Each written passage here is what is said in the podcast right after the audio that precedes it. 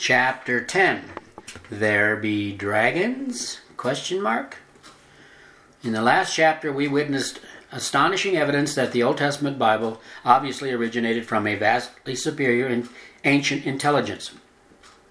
This lends tremendously to understanding the transdimensional reality of our universe. It also provides a powerful connection between the supernatural miracles, answered prayers, saving voices, and fulfilled prophecies. With that in mind, this chapter is going to take a rather bizarre turn dragons. First of all, most will argue dragons are nothing but myth, but the Bible and much lore begs to differ. In fact, Job 41 gives us a perfect description of a winged, invincible, fire and smoke breathing creature that had glowing red eyes and could talk. Though it's a perfect description of a dragon, the translator strangely called it Leviathan. But how odd that virtually no Bible believing people, or any others for that matter, accepts that clear description of a dragon. Why is that? Before getting any further into this bizarre quandary, We'll continue to examine and assemble more of the bits and pieces of this most astonishing expose of what is transpiring behind the dimensional veil. Think Wizard of Oz. Don't pay attention to the man behind the curtain. As just noted, the Bible plays an enormous part in the delivery of the most shocking understanding and awakening in recent millennia. We seem to be living in the time of the greatest unveiling of startling hidden secrets in thousands of years. Even though our modern canon of the Bible has literally become a mix of truth and error, primarily due to translators, there is most assuredly much immortal instruction still within its pages, as we saw with the Bible Code. The written words of the Bible appear to be an amazing cipher of sorts, a cipher requiring a key to fully unlock and understand. But that key clearly comes from outside our dimensional realm, as we see in the scripture from Isaiah 28, verses 9 and 10 says there, Whom will he teach knowledge, and whom will he make to understand the message, or cipher? Those just weaned from milk, those just drawn from the breasts? For precept must be upon precept, like puzzle pieces, line upon line, here a little, there a little.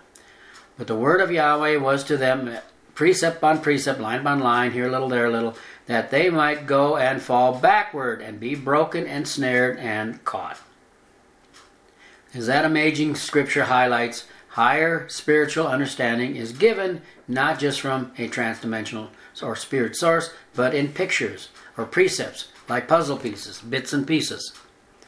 It seems the Bible is designed to literally not be understood, that is, without outside help.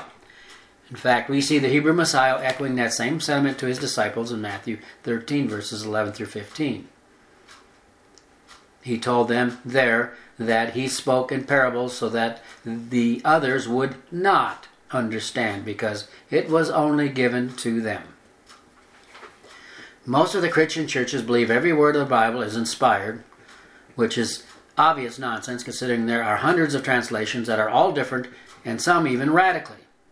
In fact, some have additional books called the Apocrypha, such as the Catholic and Jerusalem Bibles.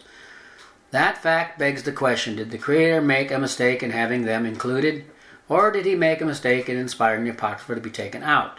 By most, that is. Obviously, both views cannot be correct. On the other hand, there are those that believe the Bible is simply a collection of stories for teaching with no real basis in fact. Unfortunately, this side has an enormous problem as well, something called archaeology. Archaeology has unearthed many historical writings verifying many of the ancient Assyrian, Babylonian, and Egyptian kings mentioned in Scripture, including their interactions with the ancient Israelites. Also, virtually every culture on the planet has their particular version of the creation story, such as the Babylonian uh, Enuma Elish, not to mention the Assyrian flood story, the Epic of Gilgamesh, and others.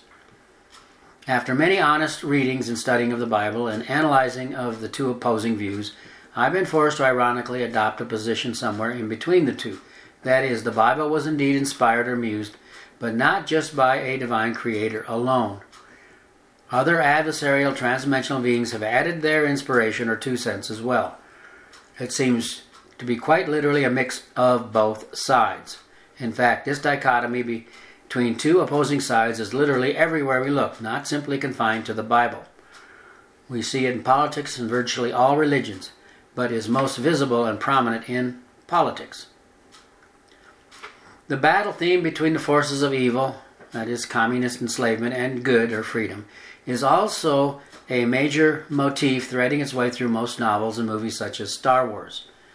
Where then is this continuous warring of forces, ideologies, dogmas, and principles displayed virtually everywhere on earth in earth cultures originating? Well, we have a major clue in the book of Revelation, where a war in heaven occurred. There we're told a dragon took a third of the angels to war against Michael, uh, a, a good the archangel, and his angels. Well, the dragon lost the Star War and was literally thrown to earth. This is the first mention of war. If we accept the supposition the Bible is correct to a large degree, and there really were or are dragons, do we have any other supporting scriptures? Well, actually, we do. Beginning in Isaiah 14, where one called originally Hallel, or Lucifer, translated Lucifer, decided it deserved the highest ranking position in heaven. Well, this is an obvious reference to the seeds of the battle in Revelation 12, but there's more. In Ezekiel 28 12 through 19, we find a lament or a warning to a perfectly created creature who was also one of the covering angels of cherub, who was ordained to spread its wings to cover the Creator and his throne. We are told it was created perfect in beauty and apparently other, every other way, and was clothed in every kind of jewel. We're also told in Ezekiel this perfect creature was in the Garden of Eden. As to the jewels with which this gorgeous creature was clothed, it was my personal opinion they were its literal scales. Reading further, we see how this dragon was corrupted not only by its beauty, vanity, and pride, but also its merchandising, trading. Yes, according to those verses, there was a pre Adamic trading empire.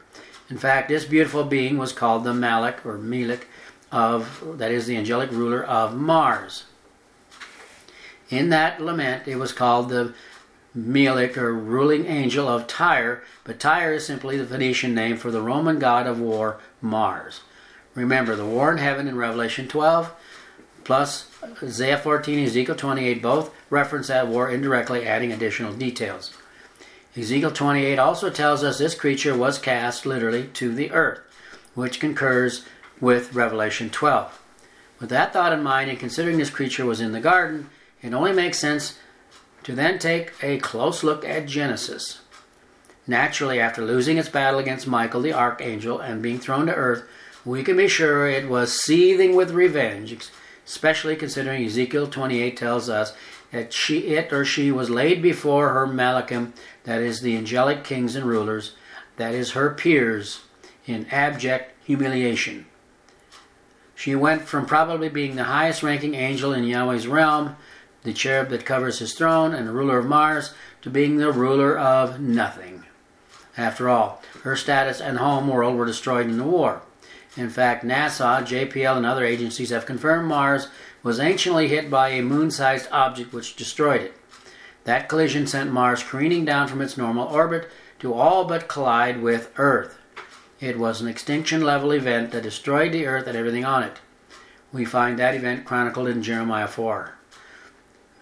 The humanity that existed here then was destroyed and had to be recreated. In fact, the Mars probes and rovers have confirmed Mars once had oceans. But when hit with that massive asteroid, the oceans were blasted into space. Then, when Mars made its close, close pass of Earth, Mars's oceans were stolen by Earth's gravity and eventually descended to become the Great Noahic Flood. We have that concept confirmed in Genesis, where we're told it did not rain until the Great Flood. You see, it takes oceans to create rain. Apparently, it was Earth sucking in Mars' oceans that was the original origin of Plato's stories of Atlantis sinking into the sea. In fact, many submerged ancient cities have also been found. Also, it's been proven the Mediterranean Sea was once farmland.